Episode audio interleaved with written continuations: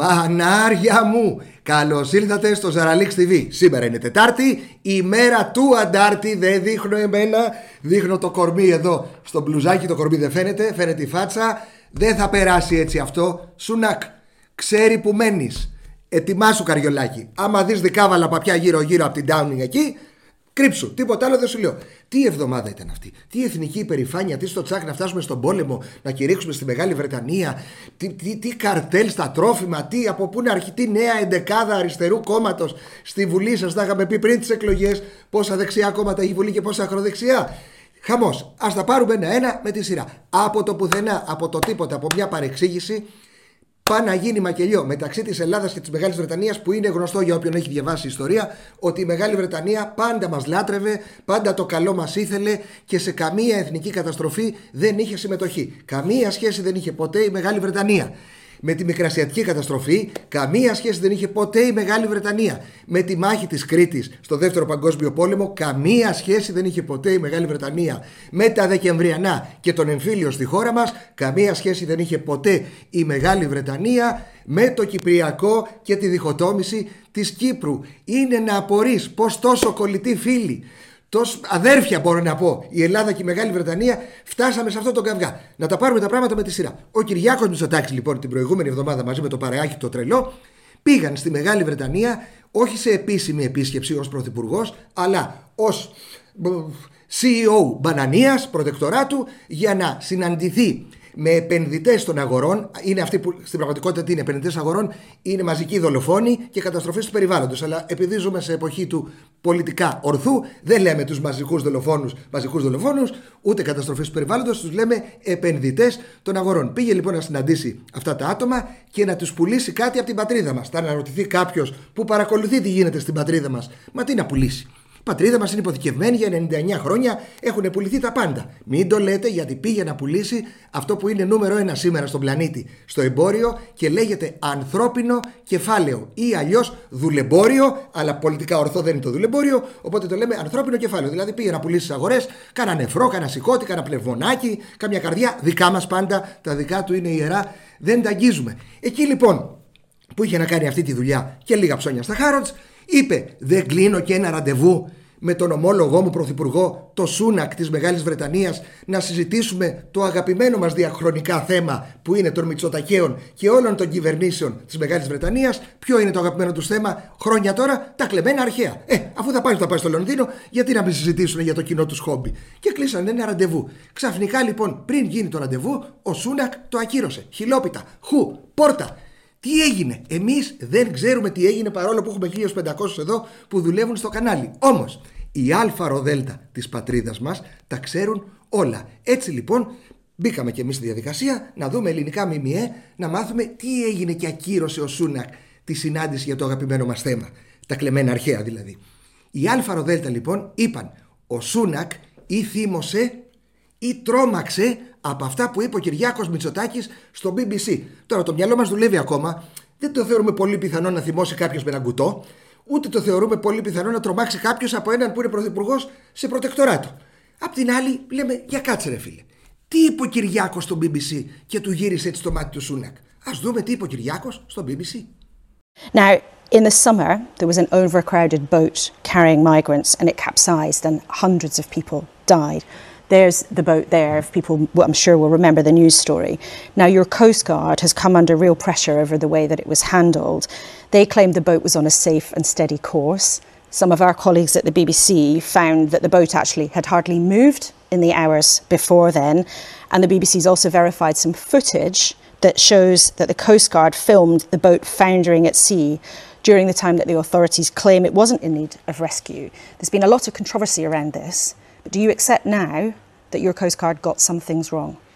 We're investigating this particular incident, but what I would like to point out, Laura, is that uh, our Coast Guard has saved uh, tens of thousands of people uh, at sea, uh, and uh, we should be grateful for the work they do. At the same time, I've been very open and forthcoming that we feel that we have a right uh, to intercept boats at sea uh, and uh, at the same time encourage these boats to return to the coast from where they left. When you look at this, this boat, the tragedy is that this boat left the coast of Libya in the first place. And that is why it is so important to work with the countries of transit. It is very difficult, you just look at this photo, to do a lot uh, about uh, an overcrowded uh, boat. We, we, asked, we asked the boat whether they wanted assistance, they refused any assistance. We asked, we asked the boat whether they wanted assistance, they refused any assistance. Δεν μπορώ να καταλάβω γιατί θύμωσε ο Σούνακ και το συνδύασαν αυτό με τα γλυπτά του Παρθενώνα. Εδώ είναι ξεκάθαρο ότι ο Κυριάκος Μητσοτάκης δεν είπε τίποτα για τα γλυπτά του Παρθενώνα, μίλησε μόνο για το έγκλημα στην Πύλο με τους 600 και πλέον πνιγμένους πρόσφυγες και μετανάστες. Δεν ξέρω από πού προέκυψε αυτό το θέμα με τον Παρθενώνα. Τώρα, αν εσείς δεν έχετε δει σε κανένα μιμιέ αυτό το βίντεο, είναι γιατί τα ελληνικά μιμιέ σέβονται την ελληνική ιστορία και παίζουν μόνο βίντεο με Παρθενώνες, γλυπτά, θριάμβους και αδικίες. Ξέρετε, η ελληνική ιστορία είναι γεμάτη θριάμβους δικούς μας και αδικίες των ξένων εις βάρος μας και ποτέ στην ελληνική ιστορία δεν έχουμε ως κράτος και ως λαός καμία συμμετοχή σε κανένα έγκλημα. Δεν τα παίζουμε αυτά, δεν τα λέμε ούτε μεταξύ μας. Τώρα, αν εξαιρέσουμε ακόμα και για τον Κυριάκο Μητσοτάκη και το επίπεδό του. Αυτή την τροπιαστική απάντηση που έδωσε στο ερώτημα γιατί δεν βοηθήσατε τους ανθρώπους στην Πύλο και πνίγηκαν και ο Μητσοτάκης είπε προσφέραμε βοήθεια στους μελοθάνατους και αυτοί δεν τη δέχτηκαν, χωρίς σχόλια, δεν χρειάζονται πια. Το άλλο που μας γεννιέται εδώ το ερώτημα είναι, μα αυτή η δημοσιογράφος του BBC γιατί ρώτησε τον Κυριάκο Μητσοτάκη για το έγκλημα της Πύλου; Δεν γνωρίζει ότι εκείνη την εποχή ο Κυριάκος Μητσοτάκης δεν ήταν πρωθυπουργός, αλλά είχαμε μια υπηρεσιακή κυβέρνηση. Γιατί να το κάνει αυτό; Η απάντηση είναι απλή. Γιατί είναι δημοσιογράφος. Τώρα, να θύμωσε ο Σούνακ για τους 600 νεκρούς που το ρώτησε δημοσιογράφος του BBC, τον Κυριάκο Μητσοτάκη, αποκλείεται γιατί είναι γνωστό ότι στην μεγάλη ιστορία της Μεγάλης Βρετανίας 600 νεκροί σκουρόχρωμοι είναι πρωινό για τη Μεγάλη Βρετανία. Δεν ασχολούνται με τέτοια ψηλά νούμερα, είναι για μεγαλύτερα. Οπότε μάλλον θα ξαναγυρίσουμε στο γιατί θύμωσε και θα εμπιστευτούμε τους Έλληνες Α ροδέλτα. Οι Έλληνες λοιπόν Α ροδέλτα την ημέρα που φάγαμε τη χιλόπιτα από το Σούνακ έγραφαν στις 9 το βράδυ ότι φάγαμε τη χιλόπιτα εξαιτίας αυτών που είπε ο Κυριάκος στο BBC για τα γλυπτά του Παρθενώνα. Και είναι να απορεί ακόμα και κάποιος που είναι καταναλωτής σανό ελληνικών ΜΜΕ, πραγματικά είναι να απορεί πώς έγινε αυτό, γιατί οι ίδιοι ΑΡΔ στις 8 το βράδυ της ίδιας μέρας, μία ώρα πριν δηλαδή, έγραφαν ότι ο Κυριάκος Μητσοτάκης έχει ήδη συμφωνία και απλώς πάει να συναντήσει το Σούνακ για τα τυπικά.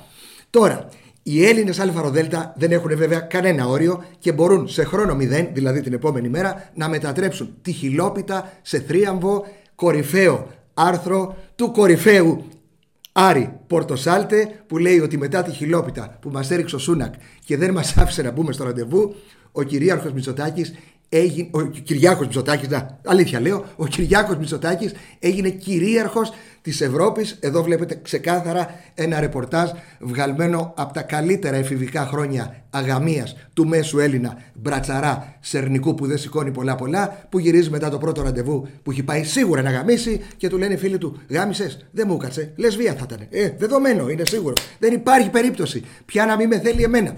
Τώρα, εμείς δεν ξέρουμε γιατί δεν έγινε το ραντεβού. Αυτό όμως, και, και ο λόγος δεν ξέρουμε, παρόλο που είμαστε 500 άτομα εδώ πέρα, είναι γιατί δεν ξέρουμε από εμπόριο κλεμμένων αρχαίων. Δεν έχουμε ιδέα, άρα πώς να μας πάει το μυαλό κάπου εκεί. Αυτό όμως που σίγουρα ξέρουμε είναι ότι οι πλούσιοι, οι φραγκάτοι, όπως είναι ο Σούνακ και ο Κυριάκος Μητσοτάκης, τσακώνονται μόνο για ένα λόγο, για τα φράγκα. Τίποτα άλλο δεν μπορεί να χωρίσει δύο πλούσιους εκτός από τα φράγκα. Οπότε, επειδή είμαστε και θετικοί άνθρωποι, προτείνουμε στον Κυριάκο Μητσοτάκη. Τώρα, Κυριάκο, που είσαι σε φόρμα, τώρα που είσαι κυρίαρχος της Ευρώπης, αντί να κάνεις ψευτοτσαμπουκάδες με τον Ινδό μετανάστη στη Μεγάλη Βρετανία, Σούνακ, σου προτείνω καπάκι φύγει από Λονδίνο και τράβα Βερολίνο. Ζήτα αύριο κιόλας γερμανικές πολεμικές αποζημιώσεις. Μην γελάτε ακόμα, έχω και καλύτερο. Και το κατοχικό δάνειο που με το στανιό μας πήραν οι Ναζί από τη χώρα μας. Ελπίζω να μην βλέπεις Ζαραλίξ TV ο Χριστοφοράκος και πάθηκα μια ανακοπή από τα γέλια. Τώρα, με το που θα πάρεις γερμανικές αποζημιώσεις, τράβα πίσω Λονδίνο και αγόρασέ τα γαμημένα να τελειώνουμε. Ναι, ναι, αγόρα, δώσε ρε, είσαι κυμπάρης. Ξέρεις από αυτά. Λοιπόν, αγόρασέ τα. Στην απίθανη περίπτωση να μην μας δώσει το Βερολίνο τις γερμανικές αποζημιώσεις και να μας δώσει τα αρχίδια μας, τότε μη μας ίσεις, γύρνα το υπέρ σου. Πήγαινε ξανά Λονδίνο και πούλα όλη την Ακρόπολη. Ε, πούλα τη. Τι, τι, μα, μα, μια στεναχώρια είναι. Μην πέσουν τα μάρμαρα, μην πει ρίξει άλλη τσιμέντο, άμα οι τουρίστες έχουν νερό, ποιος λιποθύμησε, μην κάνουν απεργία οι φύλακες. Α το διάλογο πια, πούλα το το ρημάδι, ξεσκέπαστο είναι να ησυχάσουμε. Κυριάκο, και για να πάρεις το αίμα σου πίσω από το Σούνακ που σου ρίξε χιλόπιτα, σου προτείνω την ημέρα που θα κλείσει τη συμφωνία και θα πουλήσεις την Ακρόπολη στο Σούνακ να απαιτήσει στη συμφωνία αυτή να υπογραφεί στο κλειστό γήπεδο μπάσκετ που είναι κάτω από τις εξέδρες του γηπέδου της Λεωφόρου που έχει γνωστό όνομα, το ξέρουν όλοι, ο τάφος του Ινδού. Πάρ του τα σόβρακα του Καριόλη. Τέλος πάντων, εμείς έχουμε τη συνείδηση μας ήσυχη εδώ, γιατί προτείναμε τουλάχιστον δύο λύσεις για αυτό το ζήτημα. Θέλουμε όμως να πούμε μια κουβεντούλα για τις απίθανες και άπειρες σαχλαμάρες που διαβάσαμε και κυρίως ακούσαμε από ελληνικά ΜΜΕ και ΑΡΔ περί μεγάλης προσβολής που νιώσαμε όλοι οι Έλληνες, όλος ο ελληνικός λαός ένιωσε μεγάλη προσβολή που ο Σούνακ έριξε χιλόπιτα και δεν πήγε στο ραντεβού με τον Κυριάκο Μητσοτάκη, γιατί μπορεί να με τον συμπαθούμε ή να τον συμπαθούμε τον Κυριάκο Μητσοτάκη, αλλά τι να κάνουμε, ο Κυριάκος Μητσοτάκης είναι ο πρωθυπουργός της χώρας και μας εκπροσωπεί όλους. Παιδιά, όπα, εγώ και οι 1500 εργαζόμενοι του Ζαραλίξ TV, ούτε στεναχώρια, ούτε ντροπή για τη χιλόπιτα που έριξε ο Σούνακ στον Κυριάκο Μητσοτάκη με θέμα κλεμμένα αρχαία. Εμείς νιώσαμε απόλυτη ντροπή όταν ο Κυριάκος Μητσοτάκης συναντήθηκε και χαμογελούσε με τον εγκληματία πολέμου Νετανιάχου. Ο καθένας έχει τα ενδιαφέροντά του και τις αξίες του σε αυτή τη ζωή. Στην απίθανη περίπτωση πάντως να πάρουμε πίσω τα γλυπτά του Παρθενώνα Προς Θεού παιδιά, ακόμα και αν δεν πιστεύετε στο Θεό, προς Θεού μην τα φέρετε στη χώρα πίσω με τρένο. Δεν ξέρουμε πού θα βρεθούν αν μπουν σε τρένο με προορισμό την Αθήνα. Γιατί μερικούς μήνες μετά το κρατικό έγκλημα στα Τέμπη, Στους ελληνικούς σιδηροδρόμους ακόμα συμβαίνουν απίθανα πράγματα. Πέφτουμε από τα σύννεφα βέβαια, αλλά μην ανησυχείτε, ξεκίνησε η επιτροπή που θα διερευνήσει το έγκλημα στη Βουλή, οπότε όλα θα λυθούν. Παρ' όλα αυτά, την εβδομάδα που μας πέρασε λοιπόν στην Ελλάδα έγιναν τα εξής γεγονότα με τα τρένα. Ένας σειρμός του προαστιακού, ο οποίος πήγαινε προς Πάτρα, εδώ υπάρχουν τρεις διαφορετικές εκδοχές, σύμφωνα με ένα δημοσίευμα εκτροχιάστηκε. Σύμφωνα με ένα άλλο δημοσίευμα, Αλφαροδέλτα, εκτροχιάστηκε μερικώ. Και σύμφωνα με ένα τρίτο δημοσίευμα, δεν εκτροχιάστηκε ούτε ολικό ούτε μερικός, απλώς ο σειρμός έφυγε από τις γραμμές. Έφυγε. Έφυγε. Πώς δεν δε αρέσει κάπου, πας σε ένα τραπέζι. Λες, ωραίο το φαΐ, αλλά δεν μου αρέσει παρέα. Φεύγω. Και εκεί που ήταν να πάει προ Πάτρα, του γύρισε το μάτι και πήγε προς Καλαμάτα. Ό,τι θέλει. Σειρμός είναι, έφυγε. Επίσης, σειρμός του προαστιακού που ξεκίνησε με προορισμό το αεροδρόμιο κατέληξε στα Άνω Λιώσια. Προς Θεού, Ξέρω, είμαστε ένας ποιητικός λαός. Σημασία δεν έχει ο προορισμός, έχει το ταξίδι. Προς Θεού, αν πάρουμε πίσω τα γλυπτά, μην τα βάλετε σε τρένο, θα βρεθούν στο Δελχή. Άντε ξανά τα ίδια από την αρχή. Δεν την παλεύουμε. Εντάξει, μπορεί να μην έγινε η συνάντηση Σούνακ Κυριάκου Μητσοτάκη να έχουμε και εμείς κάτι να ασχολούμαστε, να δούμε κανένα βίντεο της προκοπής από συνάντηση κορυφής. Όμως δεν μείναμε παραπονούμενοι αυτή την εβδομάδα, γιατί είχαμε μια άλλη τυχαία συνάντηση δύο κορυφών, όχι μιας κορυφής. Σνικ, ο Σνικ είναι τράπερ, Εμείς δεν το ξέραμε, αλλά το μάθαμε υποχρεωτικά. Στεφ Κασέλ, ο Στεφ Κασέλ, όπως είναι γνωστό, είναι ο νέος πρόεδρος ΣΥΡΙΖΑ. Πάμε, Στέφανε. Συναντήθηκαν λοιπόν σε ένα βίντεο που έχει τίτλο Ποιος είσαι εσύ, γιατί ξέρω εγώ ποιος είσαι εσύ. Με λίγα λόγια, είναι μια συνάντηση μεταξύ δύο τύπων, οι οποίοι θα μπορούσαν να χαρακτηριστούν και ψώνια, ε, όπου πιστεύουν ότι όλοι γύρω τους ασχολούνται με αυτούς, γιατί έτσι τους είπε η εταιρεία που τους πουλάει για προϊόν. Δείτε και κρίνετε. Εμείς δεν. Τι είμαστε εμείς να πούμε. Κουκουβάωνες εμείς δεν. Να, ο Σνίκ είναι, το ξέρετε εδώ πέρα το Σνίκ. Βασιλάκης. Ναι, χαίρετε. Ποιος είσαι; Εγώ ποιος είμαι ο Σνίκ. Α, δεν σου ξέρω. Ένας από τους πιο γνωστέ τράπερ της χώρας είναι και ο. Ο πιο γνωστός. Πιο γνωστός. Γίνεται. Ποιο κόμμα είσαι φίλε; Από το ΣΥΡΙΖΑ Προεδρική Συμμαχία. Πλάκα κάνει. Δεν τα ξέρω, δεν έχω ψηφίσει ποτέ, αλλά... Θα τον Καλός ψηφίσει. φαίνεσαι, Φαίνεσαι καλός, δυνατός. Εσύ έχεις ΠΕΖΕ, μ' αρέσει. Θα τον ψηφίσεις εκλογές; Oh, yes, Θα τον sir. ψηφίσεις εκλογές; Δεν έχω ψηφίσει ποτέ, φίλε, δεν ξέρω, να το σκεφτώ. Δεν ξέρεις τον Κασελάκη, ένας πιο γνωστούς έτσι πολιτικούς το τελευταίο χρονικό διάστημα. Δεν παρακολουθώ τηλεόραση καθόλου, δυστυχώς. Καθόλου; Σούπερ γαμάτη συνάντηση. Στεφ Κασέλ, σου προτείνω να το κάνεις προεκλογικό σποτ. Ακούγεται λίγο προσβλητικό ότι δεν σε ξέρει ο άλλος. Απ' την άλλη, δεν το ξέρεις κι εσύ. Εδώ θα πάρω θέση γιατί ο Σνικ είναι τράπερ. Δηλαδή, τραπ, τι είναι η τράπερ, είναι αυτοί που τραγουδάνε στα τραγούδια που είναι όλο φράγκα, φράγκα, φράγκα, μουνιά, μουνιά, μουνιά, βυζιά, βυζιά, βυζιά, γκάνια, γκάνια, γκάνια, κόκα, πρέζα, πρέζα, κόκα, πρέζα και, και λίγο ένα μπάφο στη μέση. Αυτό. Δηλαδή, πολύ πλούσια. Σε στίχοποίηση, όχι μαλακίες. Λοιπόν, γιατί ο Στεφ Κασέλ να ξέρει τραγούδια που έχουν τέτοιο στίχο, ο Στεφ Κασέλ είναι εφοπλιστής. Άρα δεν έχει κανένα λόγο να ακούει τραγούδια για φράγκα, έχει φράγκα. Δεύτερον, ο Στεφ Κασέλ ως εφοπλιστής, δεδομένα εφοπλιστής με φράγκα, γιατί υπάρχουν και φτωχοί.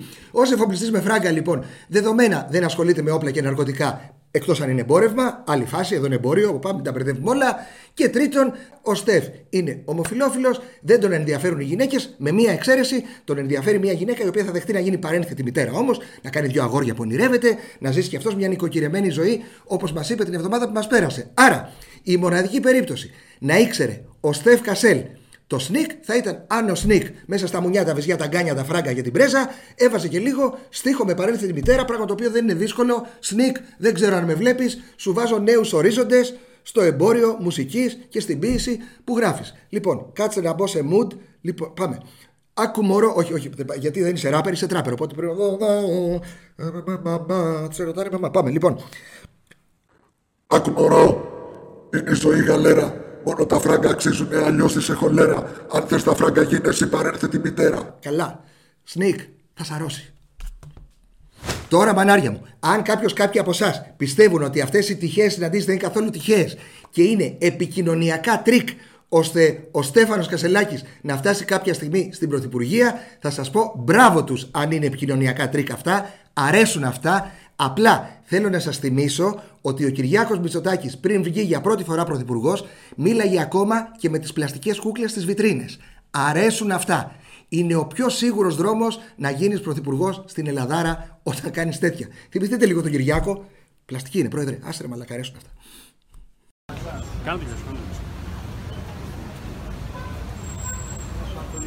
Και μετά τη συνάντηση των δύο κορυφαίων του θέαματος, Κασέλ και Σνικ, μανάρια μου, υποχρεωτικά άλλαξα μπλουζάκι αυτό, για πολλούς λόγους. Ξέρετε, το θέμα έχει πολλά φώτα.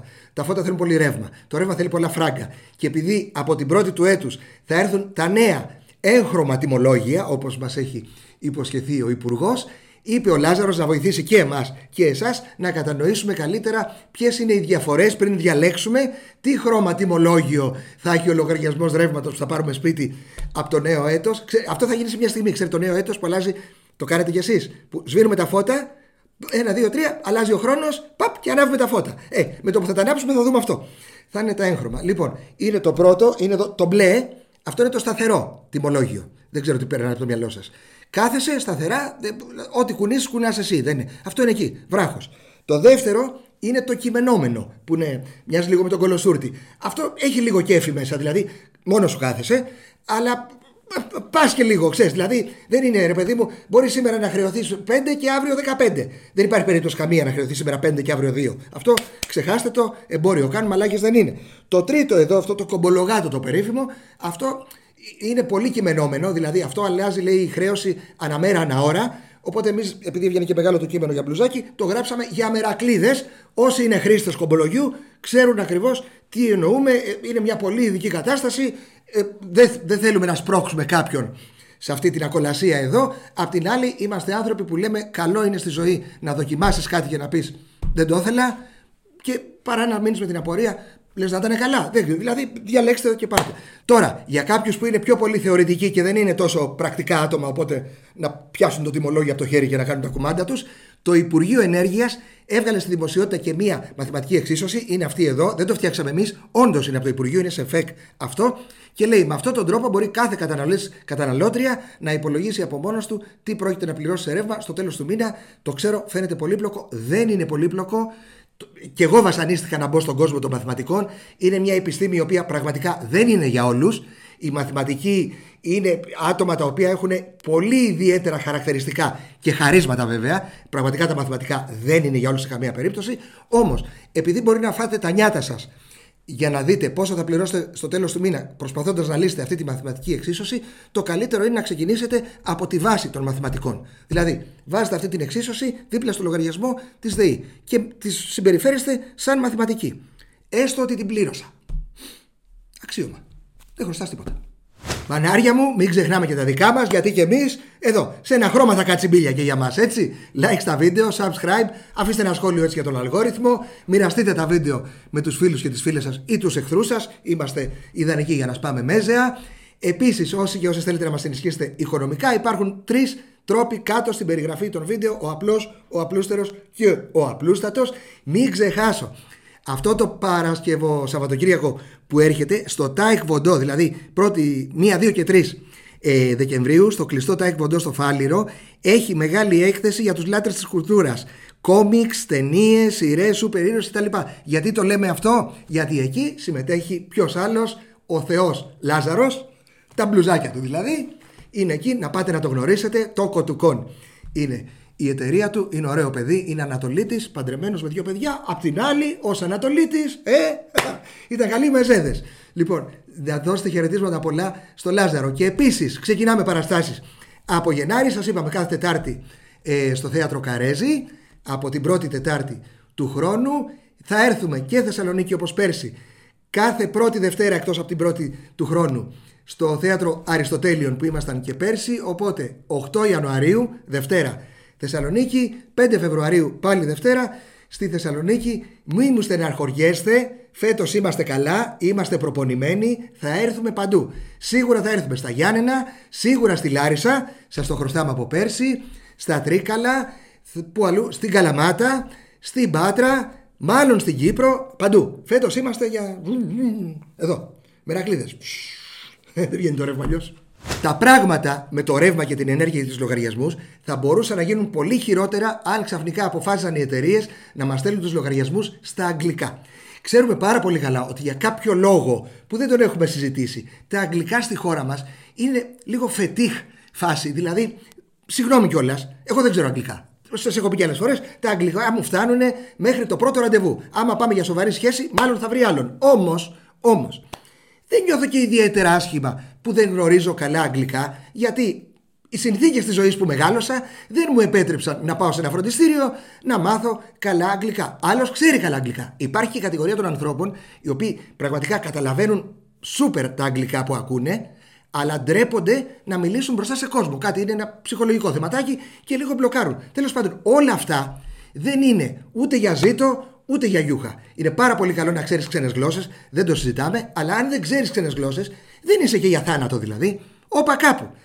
Τώρα, επειδή πραγματικά είναι θέμα φετίχ στη χώρα μας τα αγγλικά όσο αφορά τους πολιτικούς, και οι πολιτικοί οφείλουν να ξέρουν καλά αγγλικά στη χώρα μας, γιατί όπως είναι γνωστό, η χώρα μας έχει αφεντικά που μιλάνε μόνο αγγλικά. Οπότε, αν δεν ξέρεις αγγλικά, τι στο διάλογο λες, αφεντικό ρε παλιωμαλάκα. Και θα μιλήσουμε ακριβώς για αυτή την περίπτωση τώρα, ρε παλιωμαλάκα. Πάρα πολλοί άνθρωποι τα προηγούμενα χρόνια και δίκαια κορόιδεψαν άγρια και δούλεψαν και έκραξαν τον Τζίπρα, ο οποίος δεν ήξερε αγγλικά. Όχι γιατί δεν ήξερε αγγλικά. Αυτό επιτρέπεται. Αλλά ρε μάστορα, όταν είσαι ηγέτης και δεν ξέρεις αγγλικά, Δώσε και ένα μεροκάματο. Πάρε ένα μεταφραστή. Ο μεταφραστής δηλαδή τι δουλειά θα κάνει; Delivery; Delivery θα γίνουν οι δικηγόροι. Μεταφραστές. Α, τι, δεν ξέρω. Τέλος πάντων, μεταφραστή δεν ήθελε να πάρει ο Τσίπρας. Είχε το απόλυτο θράσος μέσα του και έξω του να συναντιέται με ξένους ηγέτες κάνοντας ότι μιλάει αγγλικά. Θυμάστε εκείνα τα ωραία χρόνια. Είχε γελάσει και το Παρδαλό Κατσίκι μέχρι που είχε φτάσει σε ένα σημείο να κάνει ότι μιλάει ελληνικά μιλώντας αγγλικά. Καλημέρα, να λέει τέτοια. Τέλος πάντων, ο Τσίπρας παρόλα αυτά προόδευσε, γιατί έκατσε και διάβασε κάθε βράδυ, διάβαζε στα αγγλικά όλο το μνημόνιο που μας φόρεσε μετά σε σταθερό τιμολόγιο. Οπότε, διαβάζοντας το μνημόνιο, έπαθε και, έμαθε και αγγλικά και το βλέπουμε ότι έχει εξελιχθεί. Ποτέ δεν θα μας πέρναγε από το μυαλό μετά τα πάθη Τσίπρα σε σχέση με τα αγγλικά ότι θα βρισκόταν πολιτικός ο οποίος θα είχε το θράσος ή την αφέλεια να βγει να μιλήσει αγγλικά με Άγγλο δίπλα του και Άγγλους στο κοινό κάτω, στο χώρο ενώ δεν ξέρει αγγλικά. Και όμως βρέθηκε αυτό το άτομο. Το βίντεο που θα δείτε τώρα θα μπορούσε να είχε τίτλο «Καλύτερα να μιλάς αρχαία ελληνικά σε σκυλιά παρά αγγλικά σε Άγγλους». Εύα μου. Also, to be very honest, we have a problem to just technical jobs.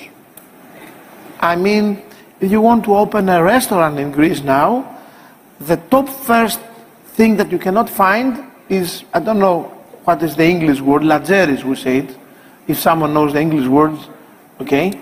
What do they do? Uh, they, we, they, they, they, they, fix the, the, the, the, the things in the cuisine of a restaurant. The top first, uh, we have a big lack of Langeris in Greece. There are restaurants that because they cannot find this kind of expertise, they cannot open their kitchen uh, uh, the hours they need. Some investor with a English- the kitchen is very important the Eng- problem. The English word for lazeris. Dishwasher. They, we, they, they, they, they, they fix the, the, the, the, the, the things in the cuisine. So, uh, the top first Χαλαρά μετά από αυτό το βίντεο μπορώ να τον ξαναβαφτίσω αρσενική Μάργαρετ Θάτσερ αλλά δεν θα του κάνω τέτοια χάρη μπορεί οι νεοφιλελεύθεροι μεταναζί να είναι πρωτοξάδερφα αλλά δεν είναι αδέρφια άρα παραμένει αρσενική Εύα Μπράουν τι ήταν αυτό; The top first Αδερφούλη μου σαν να βλέπα τον εαυτό μου The top first Think if you want to open a restaurant in Greece is a technical problem to find a losto. If you don't have a losto, then you have to find an an anti-cleave, anti-cleave, a second cleave. If or you, if you find the top second, wh- which is the anti-cleave, and not the losto, which is the top first, then if you want to open a restaurant in Greece, you have to find where is the box of a EU, EU, EU, EU, EU, EU alarm box. When you this is the top the, the second the top the second top first. Uh, if you find the the EU, EU box, then you take a, a bottle with uh, afro uh, not, not afro no, reggae afro foam foam foam with afro and you put the foam all over outside not inside of the EU, box. Okay why are you doing this? Because if you the, the, the, the top second anti-cleave it's not the right one then the uh, alarm box it will start to work and he will do the ew, ew, ew, ew noise and then the neighbor uh, will listen the, the noise and the police will come to catch you but eh, you, eh, but if the, the foam is all over the EU box, then the sound it can't be come out of the box. So let it be. You know, in, in, in a little words, first we take Manhattan and then we take Anoliosia. I, I'm finished. Πέρα όμως μανάρια μου, από το, τη γελιότητα του βίντεο εδώ, ο ελληνόψυχος υπουργός Αρσενική Εύα Μπράουν είπε και μια αλήθεια προσπαθώντας να πουλήσει Ελλάδα και ελληνική ανάπτυξη στο εξωτερικό. Είπε λοιπόν ότι το πρόβλημα των ελληνικών επιχειρήσεων όπου ως ελληνική επιχείρηση ορίζεται ένα ρέστοραν, είμαστε απολύτως μια χώρα προσφοράς υπηρεσιών είτε καθιστών είτε ξαπλωτών σε κάθε επίπεδο, λέει λοιπόν ότι έχουμε μεγάλο πρόβλημα να βρούμε λατζέριδες. Και αυτή ακριβώς είναι η αντίληψη που έχουν οι κυβερνώντες για μας.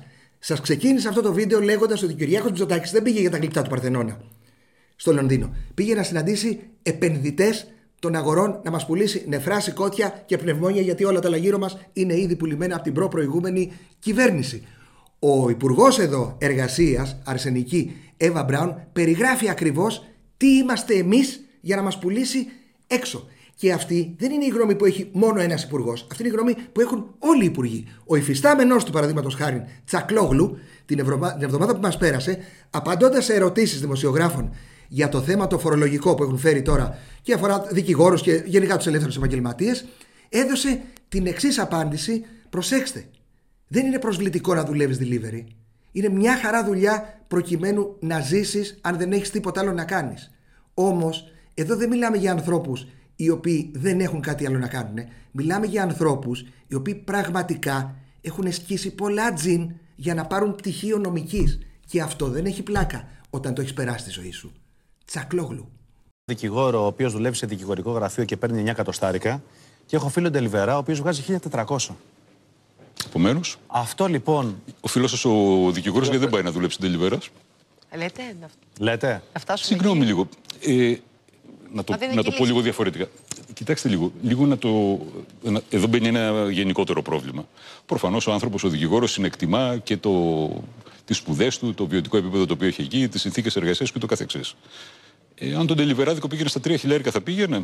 Εγώ αρχίζω να αμφιβάλλω εκεί πέρα. Μπορεί και να ήταν. Αλλά δεν είναι έτσι μόνο η Λέτε λοιπόν Αυτή- ότι πρέπει να κατεβάσουμε λιγάκι τον πύχη σε σχέση Όχι, με το ούτε τι να, να, αφήσουμε, προσδοκούμε. να αφήσουμε την αγορά εργασίας να δουλέψει ελεύθερα. Η αγορά εργασίας είναι εκείνη η οποία προσδιορίζει το μισθό. Ο μισθός είναι ζήτημα προσφοράς και ζήτησης. Αν αυτό εδώ το πράγμα το οποίο μου λέτε τώρα πάει να πει ότι κατά πάσα πιθανότητα έχουμε πολλούς δικηγόρους και σχετικά λίγους ντελιβεράδες.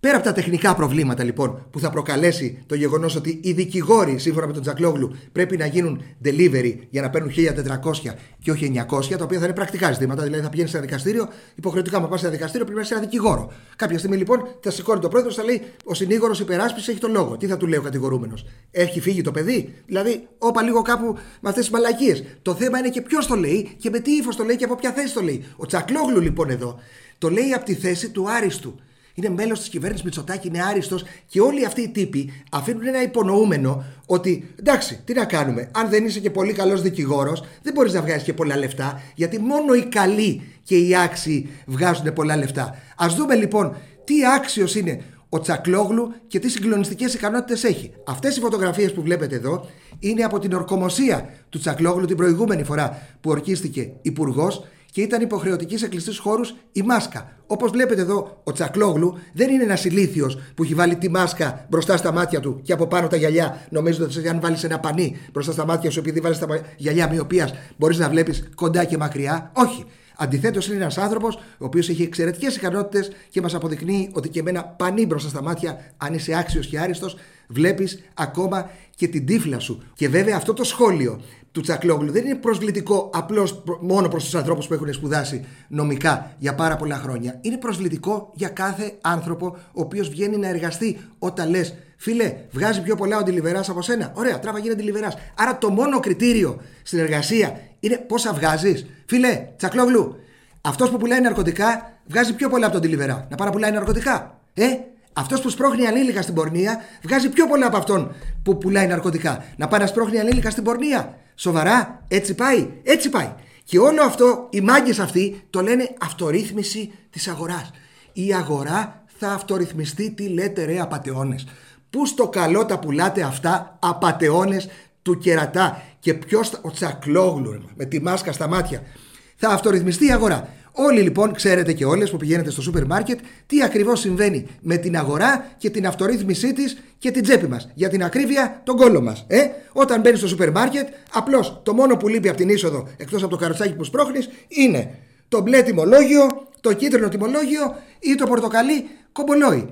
Οι τιμές στα ελληνικά σούπερ μάρκετ δεν υπάρχουν πραγματικά. Η κλοπή που γίνεται μετά τα μνημόνια, μετά τη χρεοκοπία, μετά τα PSI, μετά τις συντάξεις, μετά τους μισθούς, μετά από όλα αυτά. Η κλοπή που γίνεται στα χρήματα του ελληνικού λαού σήμερα μέσω των σούπερ μάρκετ είναι αδιανόητη. Σε ένα ρεπορτάζ λοιπόν εδώ είχαν σημειώσει βασικά προϊόντα που χρειάζεται ένα σπίτι πριν 1,5 χρόνο. Μία λίστα.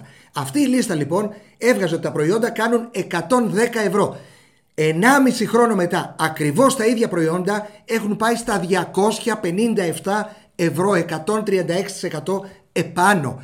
Και έρχονται οι απαταιώνες αυτοί και μιλάνε για αυτορύθμιση της αγοράς. Υπάρχει κάποιος στη χώρα μας, εκτός από αυτούς που εμπορεύονται ναρκωτικά, γυναίκες, ανήλικα κλπ, ο οποίος να έχει πάρει αύξηση στο μισθό του 136, οπότε όσα ξόδευε πριν 1,5 χρόνο να ξοδεύει και σήμερα, κανείς. Απ' την άλλη όμως σου λέει πέφτουν πρόστιμα και γίνονται έλεγχοι. Καλά.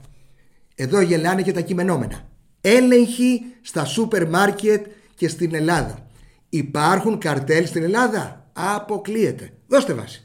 Υπάρχει στη χώρα μας κάτι που λέγεται Επιτροπή Ανταγωνισμού. Η Επιτροπή Ανταγωνισμού λοιπόν μπορεί να κάνει ελέγχους, είναι υποχρεωμένη να κάνει ελέγχους και μάλιστα ελέγχους ευνηδιαστικούς. Πάμε να διαβάσουμε παρέα αν υπάρχουν καρτέλ στην Ελλάδα και ποιος μπορεί να τα ελέγξει, η πολιτική δηλαδή, και με ποιο τρόπο. Διαβάζουμε λοιπόν. Στις 24 του μήνα, δηλαδή πριν 5 μέρες, η Επιτροπή Ανταγωνισμού ανακοίνωσε πως οι ελεγκτές της Γενικής Διεύθυνσης Ανταγωνισμού πιθανώς παρεμποδίστηκαν από το Σύνδεσμο Ελληνικών Βιομηχανιών Τροφίμων όταν έκαναν έφοδο για ευνηδιαστικό έλεγχο στις εγκαταστάσεις του.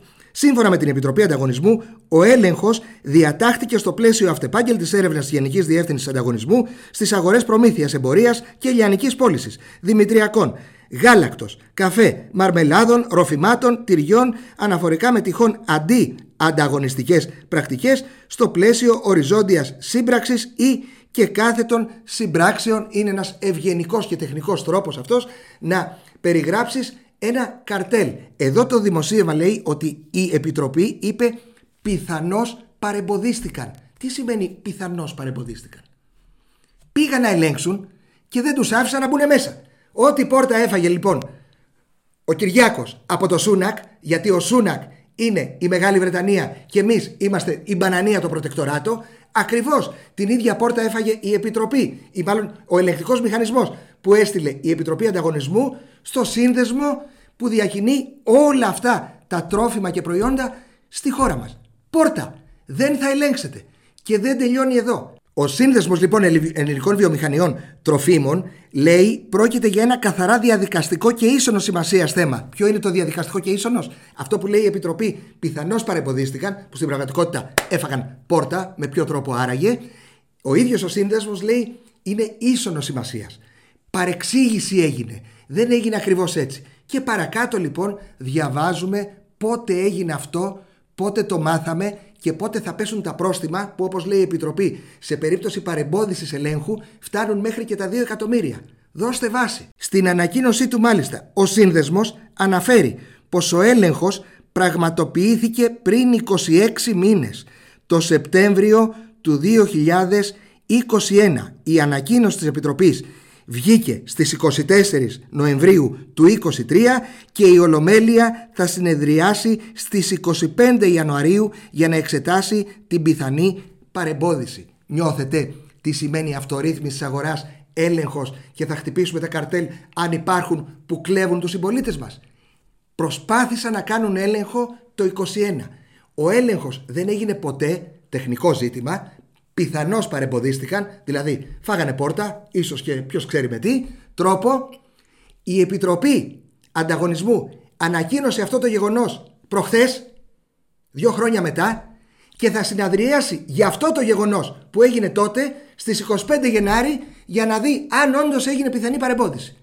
Και όλα αυτά τα χρόνια εμείς ξυλωνόμαστε στα σούπερ μάρκετ. Μανάρια μου γλυκά. Δεν υπάρχει άλλη λύση, δεν έχουμε να προτείνουμε τίποτα άλλο. Είναι μια υπέροχη ελληνική λέξη. Τέλος. Και σε αυτό το πλαίσιο λοιπόν, σε αυτό το περιβάλλον, έχεις και κάτι τύπους οι οποίοι δεν έχουν δουλέψει μία μέρα στη ζωή τους, σαν το Χατζηδάκι, ο οποίος βγαίνει και λέει φόρα παρτίδα σε ανθρώπους οι οποίοι είναι ελεύθεροι επαγγελματίες. Δηλαδή, να, να όμως, όχι, δεν βγαίνει αλλιώς, αν είσαι ελεύθερος επαγγελματίας στην Ελλάδα, και λέει δεν μπορώ να καταλάβω πώς επιβιώνει μια επιχείρηση όπου παίρνει πιο πολλά λεφτά ο υπάλληλος από τους μισθούς του από ό,τι κερδίζει τα αφεντικό του. Σοβαρά ρε γίγαντα της σκέψης και της οικονομίας. Σοβαρά. Αν διάβαζες τα στοιχεία λοιπόν θα καταλάβαινες. Γιατί το υπονοούμενο που αφήνει είναι αφού δεν βγαίνει α κλείσει. Πάμε και στα δύο λοιπόν. Σύμφωνα με τα στοιχεία της Eurostat που λατρεύεται την Ευρωπαϊκή Ένωση, Υπάρχει ένα 12,7 κατά μέσο όρο στην Ευρωπαϊκή Ένωση, όπου οι πολίτες αυτό το 12,7 το κάνανε κομπόδεμα, στην άκρη, αποταμίευση. Υπάρχουν δύο χώρες στην Ευρωπαϊκή Ένωση, οι οποίες δεν συμμετέχουν σε αυτό το 12,7, αλλά είναι πλην. Όχι μόνο δεν αποταμίευσαν τίποτα πέρσι, αλλά ξόδεψαν και από τις προηγούμενες αποταμιεύσεις που είχαν. Με λίγα λόγια, τρώνε από τα έτοιμα, από την καβάτζα.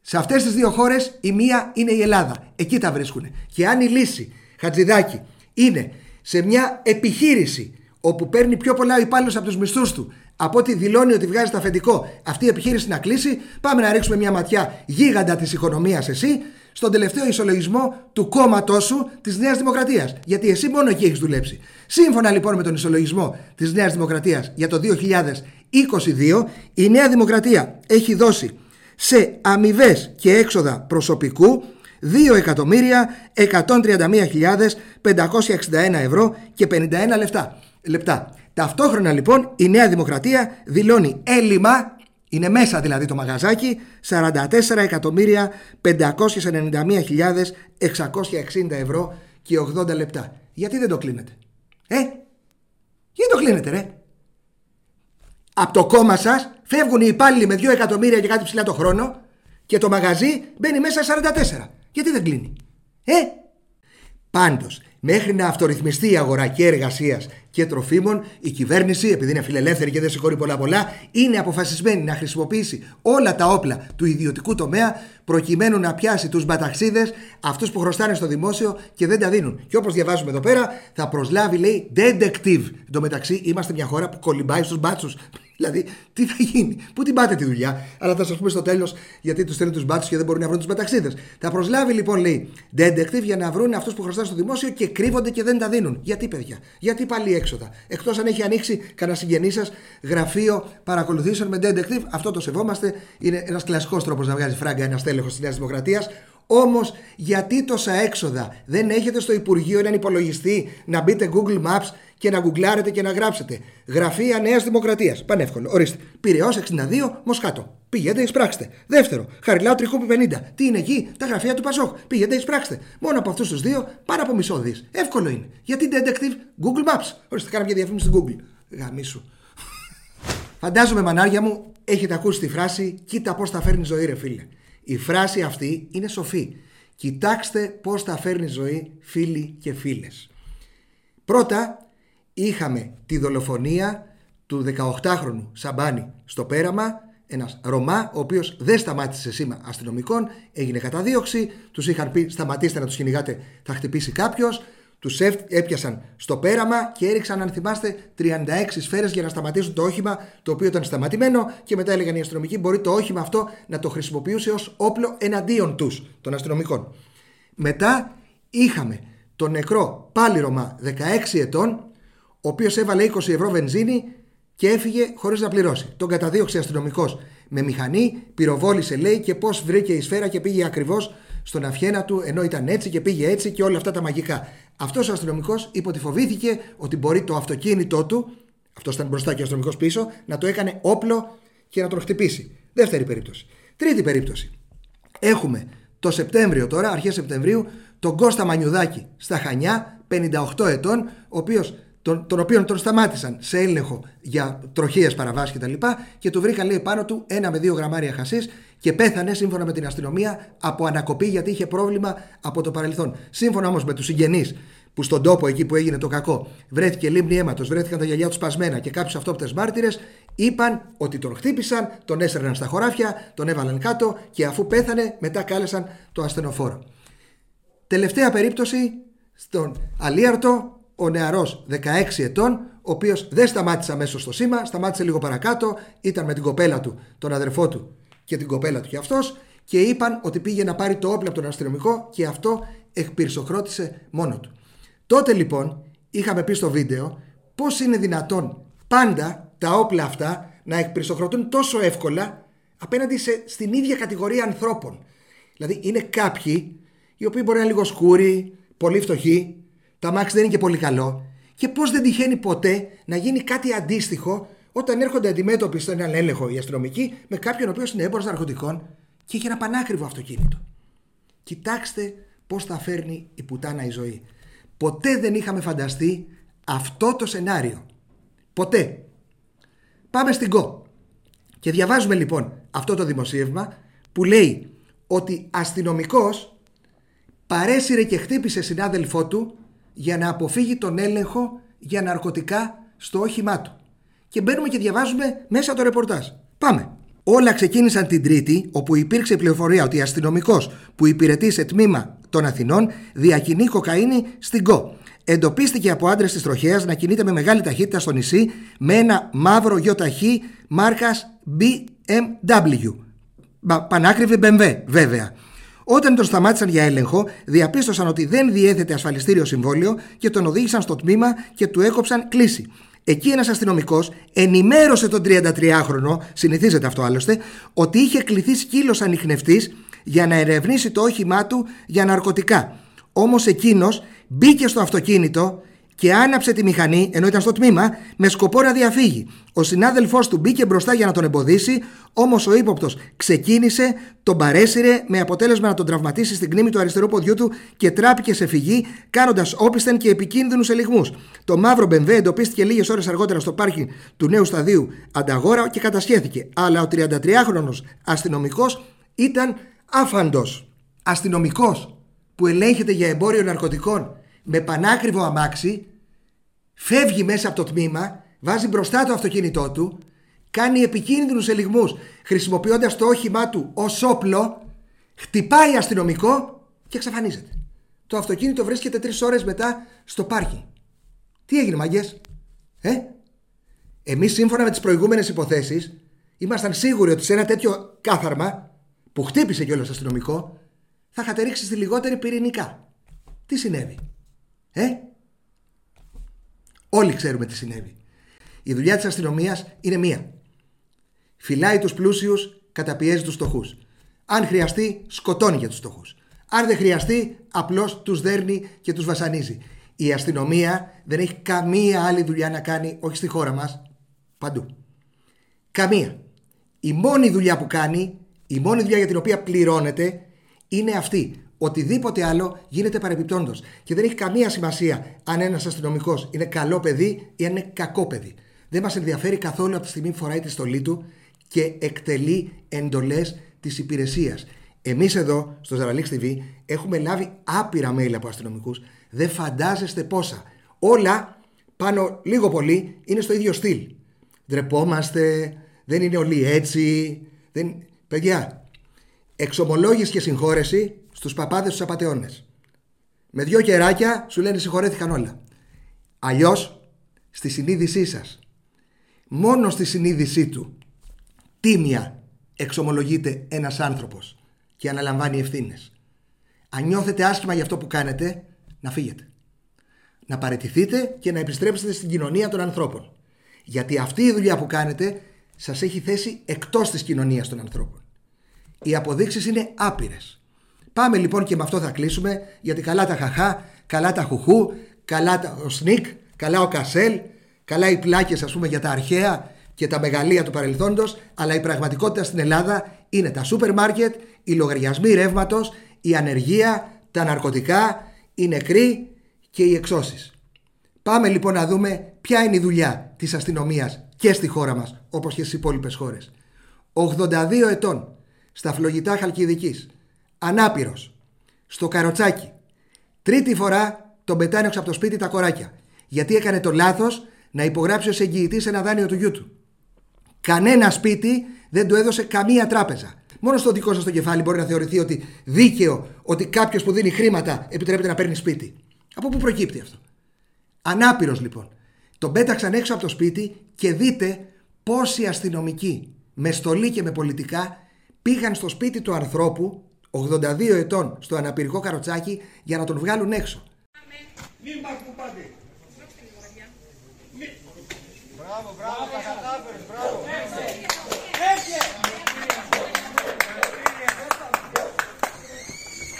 Κάτω πόδι.